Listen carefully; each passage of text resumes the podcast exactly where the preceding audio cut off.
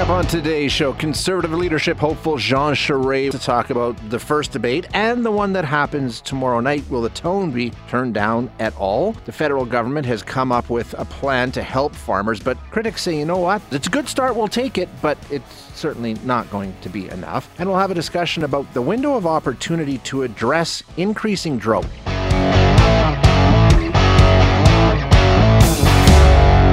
As you know, the six candidates for the leadership of the Conservative Party will face off on a stage in Edmonton tomorrow in the first official debate of this campaign. But there was one earlier this week that uh, made a lot of headlines, made a lot of news. Let's join uh, Jean Charest now. Um, CPC candidate for the leadership. Uh, Mr. Charest, thank you so much for your time today. I appreciate you joining us. Well, thank you very much, Shane. Uh, so, so the debate last week, I mean, obviously it provided a lot of headlines, as I said, a lot of sound bites, a lot of conflict. Um, I don't know if those who watched, though, really learned too much about the candidates and their positions. Do you feel your message was heard by people who tuned in?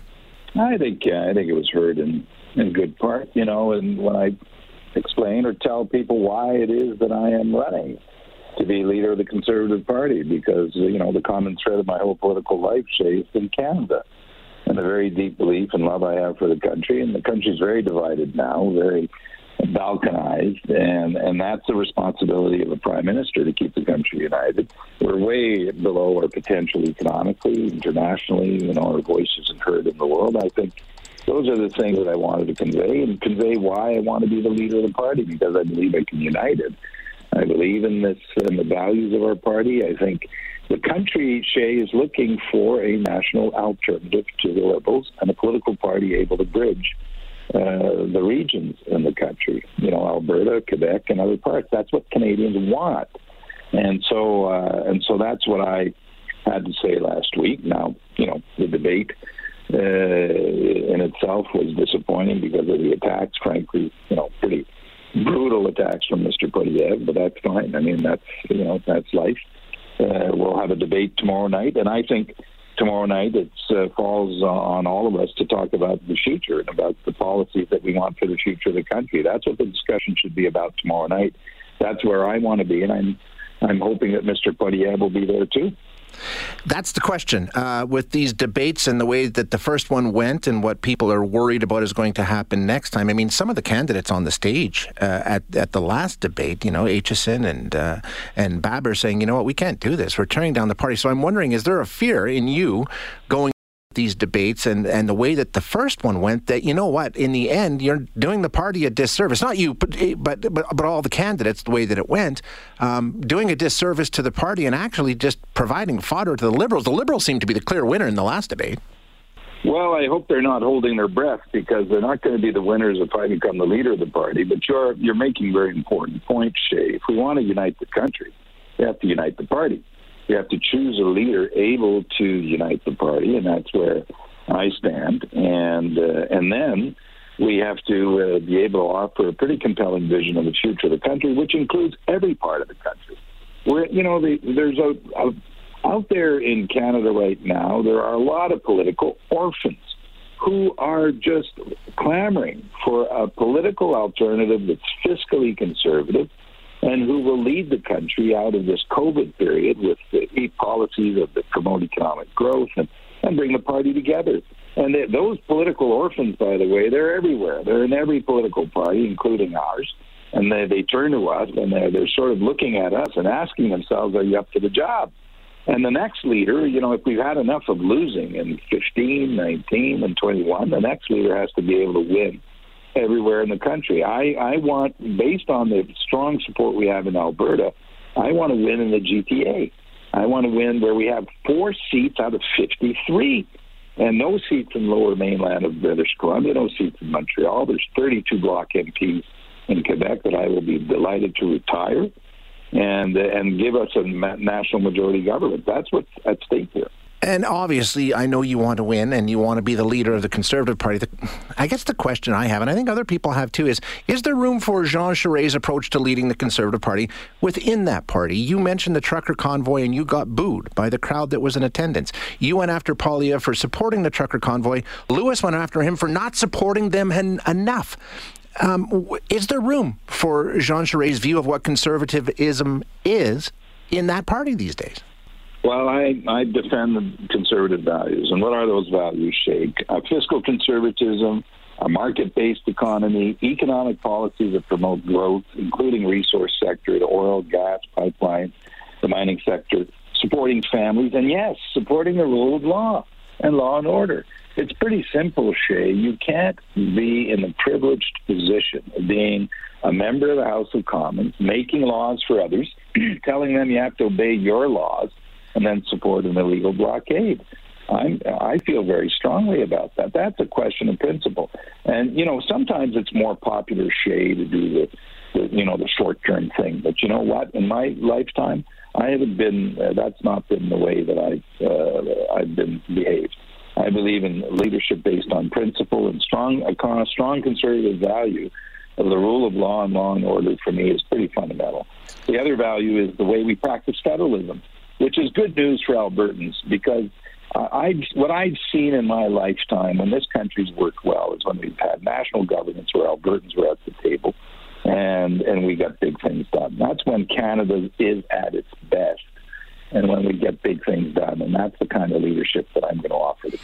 the focus, of course, once this is over and done and whoever's left standing becomes leader of the Conservative Party, will be to lead this party into a general election, which could happen, as you know, with a minority parliament, you know, relatively soon. Um, first of all, can, can yep. the party, can you unite whatever's left after these debate cycles in this campaign and bring everybody together and, and focus on that? And what is the focus in taking down a Trudeau government that has won, I mean, three consecutive mandates, two of them albeit being mi- minorities? And it isn't so much that they've won. We lost.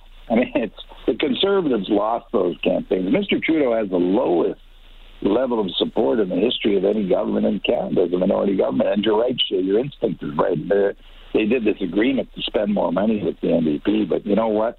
if there's a change in leadership in the Liberal Party, which will happen, if I'm convinced I become leader. Mr. Trudeau will leave. There'll be a leadership race. We could be within a campaign very rapidly, and uh, and so we need to be ready, and we need a leader who's led national campaigns, who has won uh, campaigns as a leader of the party, which I've done uh, several times. I know how to organize that, and we're going to have to get organized pretty rapidly, which means focusing on what our agenda is as opposed to walking into campaigns where we always get pulled in a different direction mm-hmm. by the liberals who sucker punch us on the on the all all of the classic issues. We know what they are. They're abortion and gun control and health care. And as soon as they're down in the polls, they trot that out. And we script, we we play to the script. Shay, I mean, the conservatives could walk right into it. Well, no, next time, no. I'm that's not what I'm going to do. I'm going to offer my ideas our ideas as a political party, as a united party, and we'll form a national government. And Alberta will be right at the middle of that. Based on the strong support we've had from Alberta and the West, we're going to go out there and get support in places that will put us in national government territory, which includes, uh, you know, the GTA in Toronto, but also Quebec and, and the Maritimes. Uh, yeah, I mean, that's the job. I think we all recognize that as a conservative government to get elected nationally. That that's that's where it starts. That's where it ends. Uh, Mr. Charest, I appreciate your time today, and of course, we'll follow the campaign as it goes along. Thank you very much, Say. Hope to talk to you soon. You bet. Appreciate your time.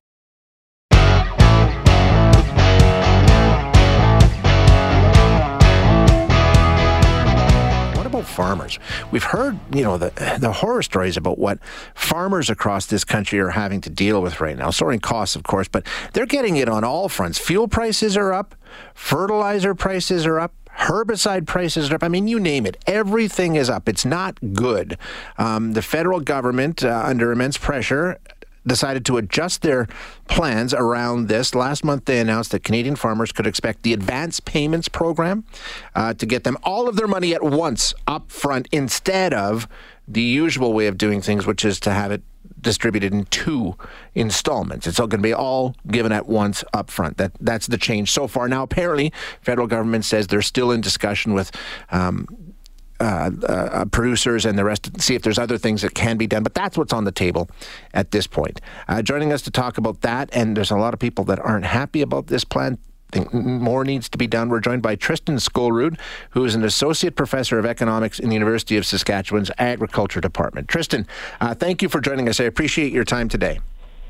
Yeah, thanks for having me, Shay. I appreciate it. Yeah, like I say, a lot of critics, a lot of people saying, you know, okay, well, this is a step forward, fine, we understand that, but it's not nearly enough. And it, in some ways, it actually doesn't make sense. How do you feel about this change to basically take the, the two payment, two installment plan and make it all at once up front?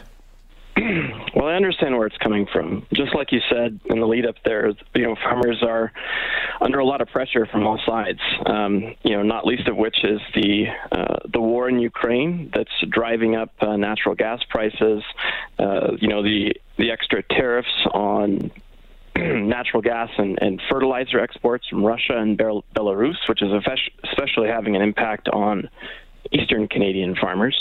Um, and it's just it's very tough. So I understand why they want to do what they're doing because you know farmers are having a tough time, and it's important to try and get them some relief before seeding starts. Yeah, I mean the input costs are up, so you give them money up front, and I guess the input costs get better. But but even some of the producers said, you know what, changing when we take on debt is not necessarily mm-hmm. the best way of doing things. Thank you, but we're still taking on debt.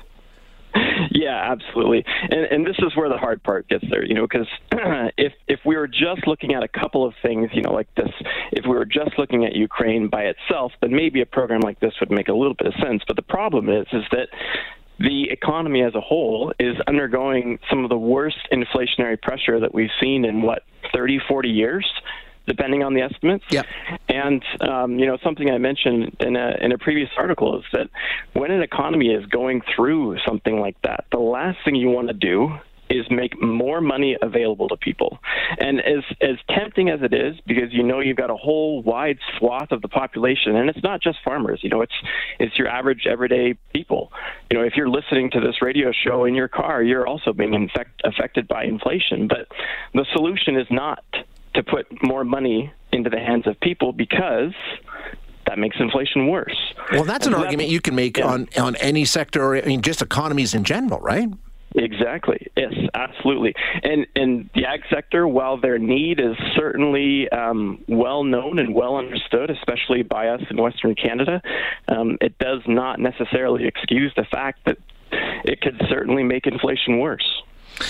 So, uh, what's the? I mean, we, we, like you mentioned the tariff, uh, but but I mean yeah. that's a, that's another issue where the fact that's another cost that's being downloaded directly onto the producer. I mean, is is there a better way of doing that? It's massive. It's thirty five percent. So when you're talking right. about fertilizer costs, that's a huge added expense to the producer directly. Right, absolutely. And as far as your question, is there a better way of doing that? You know, that that is such a difficult question because the government, in a sense, is caught between a rock and a hard place. They need to be tough on Russia, and the way to be tough on Russia without actually starting a hot war is to be tough on them economically. But that creates these sort of domestic pinch points at home that are very, very hard to circumvent. Which is, like I said, my guess is what, why this change to the advance payments program is happening right now. So when we take a look at the situation where we are at this point in time, is it is it does, uh, when we talk about inflation, sorry for making a mess of this. Inflation no, often no, no, burns itself out, right? The high cost of things eventually causes a drop in, in prices because people just can't pay it. Do you see where? How do you see this changing for, for farmers in this country? Um, you know, it's it's going to be rough. I, most forecasts from the Bank of Canada don't expect inflation to come down until 2023, and the hard part is is that just like you say, there's not really a whole lot we can do about it, other than ratcheting up interest rates, making it seem yeah. like less of an idea to invest in things, right? You want things to cool off and this advance payment thing, it's it's has the potential to take this whole sect of farmers that otherwise wouldn't have been able to participate in the market this year and say, "Hey, guess what? Now you can participate." And once they do, prices are only going to go up more. And if that happens, inflation lasts longer. So it's one of those things that you just kind of have to get through, which is why inflation is such a difficult economic problem to solve. Yeah, it is. And uh, like you say, everybody's got all kinds of ideas. We'll, we'll see how it plays out. Tristan, thank you so much for your time yep. today. I appreciate you joining us. Yep, you bet. Thanks for having me, Shay. Yeah, thank you. That is Tristan Skolrud, who is an associate professor of economics in the University of Saskatchewan's Agriculture Department. It is definitely um, it's on the minds of everybody right now.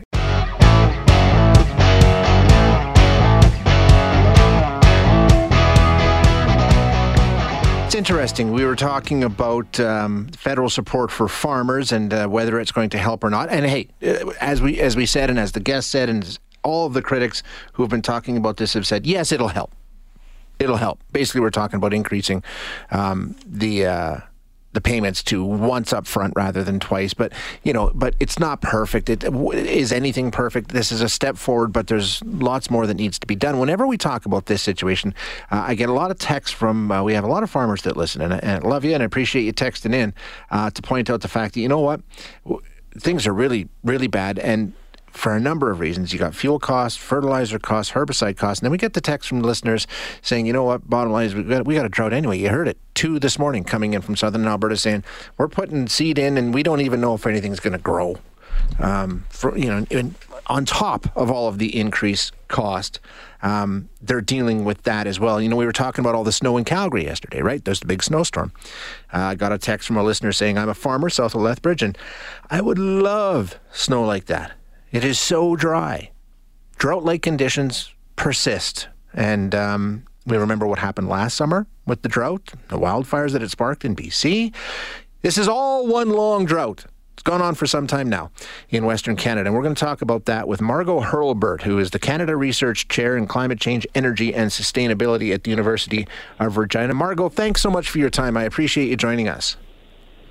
Good morning, and thank you for having me. You know, this current conditions, and like I said, just this morning, getting texts from farmers down around the Lethbridge area, down around the U.S. border, saying, you know, we this drought is just it hasn't ended. We're really worried about what it's going to look like. This is one long drought, right? It's been going on for some time now. It has, and the mega drought. It's not only occurring here in Alberta and Saskatchewan, but in the United States Midwest and in Chile, Argentina, and some of South America, where we're connected in our weather patterns by our ENSO, our La Nina and El Nina. Um, uh, what do they call it? A once in 20 year event? Is that what we typically would see a situation like this arise? Yes, so we're in many areas in a once in 20 year event that has significantly impacted our economies. Even this past week, our premier here in Saskatchewan, Scott Moe, identified the drought as the reason Saskatchewan's GDP didn't perform as well as anticipated last year. Um, it seems to me, correct me if I'm wrong, but these 1 in 100 year floods and fires and 1 in 20 year droughts, they seem to happen a little more often than 1 in every 100 or every 20 years. It seems like that window is getting shorter. It is, and the Intergovernmental Panel for Climate Change released its report last summer, and it dropped a red flag about climate change, saying that droughts that used to occur in regions once every 10 years are projected to increase, in, incur in an increasingly frequent manner uh, on the trajectory of climate change that we're heading on to be more than four times a decade. So, what used to be once every 10 could be as frequent as four times a decade. And I mean, there's all kind of evidence with what we saw last summer in BC, all the rest. It seems like we're well on our way down the path, and mitigation needs to be something that we're we're talking about. What should we focus on? You know, where do you see big changes coming for the way we operate? You know, all kinds of industry, but specifically agriculture uh, in Western Canada. Um, power production and transportation are huge, and as we can see, we've got electric vehicles and hydrogen cell uh, vehicles coming into the fore, which will impact agriculture as these technologies take over our agricultural uh, in, um, vehicles, right? So that's kind of separate and apart. But within the agriculture industry, it's increasingly uh, being seen as important to have soil store carbon.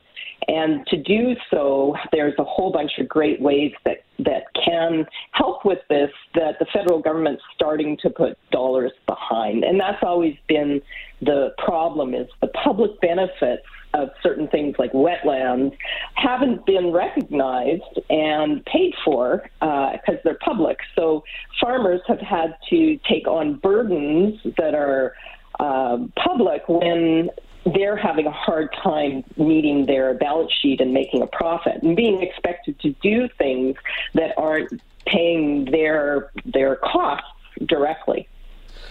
Um, so what do we need to do? It seems like we're very reactionary It, it seems like a lot of what we do is sort of we're going to respond and we're going to support those affected, and and then we might make some changes after the fact. Do we need to get out in front of some of these events? Like you say, we, we can see the writing on the wall and we can see what's happening. Are there things we can do ahead of time? Absolutely. So instead of reacting to a drought as an, an, emergency, we're increasingly getting into anticipatory policies and practices that prevent uh, large scale damaging drought. And that's kind of where we need to go with this. So thinking even historically, we prevent dust storms by having shelter belts and a variety of uh, mechanisms that prevent what happened in the dirty 30s, right? So we need to revisit well, what is it that we need today? Because things have changed dramatically. The seeds, the drought tolerant crops, uh, everything has changed. So we're not, it's not the same as the 1930s. We're in a new reality. And what does that look like on the ground for preventing uh, wide scale drought? And what can we do? Are those, are, are, are we doing any of those things that you're talking about? I mean, we, like you say, we know that uh, the situation is at hand and we know what we can do. Is that happening on a large enough scale? Oh, absolutely. Uh, there's some great uh, things that are happening with uh, grazing patterns that helps protect soil and carbon in soil in our grasslands that ranchers have been doing forever and are improving year by year. Cover cropping is something, and of course, Min-till has happened. So we've really made strides in in adapting to what has been a drying climate uh, in the American and Canadian Midwest area. So these things need to uh, be upscaled, so to speak, so that that all agricultural producers can benefit and access these types of technologies. Um, you mentioned water in the piece that I read, and I think you know obviously it becomes more and more important as we go through periods that we're going through right now. Are we doing enough to protect our water? That's something that I think we've talked about before, and there's, you know, I've even heard people talk about the next world war is going to be fought over water. Um, are we doing enough to be protective of our water that we do have? Yeah, water is a fascinating, it's a fascinating area. Water quality is so important to our communities and to uh, all of the people living in these lands. And we're getting better and better. So the 4R nutrient agricultural management program, it has existed for quite some time, and federal government and the provincial governments are starting to put money behind implementing it. And it's really important because it reduces the phosphorus and nitrogen that's on our lands that gets into our water. So this is increasingly important, not just for reducing emissions like nitrous oxide and all the greenhouse gases, but for reducing costs. And the studies have shown that it does reduce costs dramatically for agricultural producers as well as mitigate. So these programs and practices are increasingly being taken up, and increasingly the governments are providing support and funding for that. Uh, and the other one I wanted to ask you about is soil. Um, are, we, are we are we protecting our soil? Know, that's just as important, right? Oh yes. And increasingly, the federal government has a task force looking exactly at the question. The Canadian Council for Academies will be releasing a report where we're looking at well, how much can forests and soil and wetlands, how much carbon can they absorb and how much can they take on of Canada's commitments to reduce greenhouse gas emissions into the future? And what exactly can we achieve net zero in the agricultural industry itself by using carbon that's captured and stored in soil and recognizing its contributions to people and valuing it enough that it becomes a profit center for farmers into the future. Right. Yeah, exactly. Great discussion. Uh, Margot, thanks so much for your time. I appreciate you joining us. Oh, thank you so much for having me. That is Margot Hurlbert. Margot is the Canada Research Chair in Climate Change, Energy, and Sustainability at the University of Regina. And yeah, I mean, just I, I get the text from uh, all the listeners. Uh, you know, down south it sounds especially bad, like uh, the drought like conditions, and they've been going on for some time. So. Um, yeah, we'll see what happens this year. Thanks for listening today. To hear any of our other interviews, you can find them wherever you find your favorite podcasts. And if you like what you hear, don't forget to rate and review us.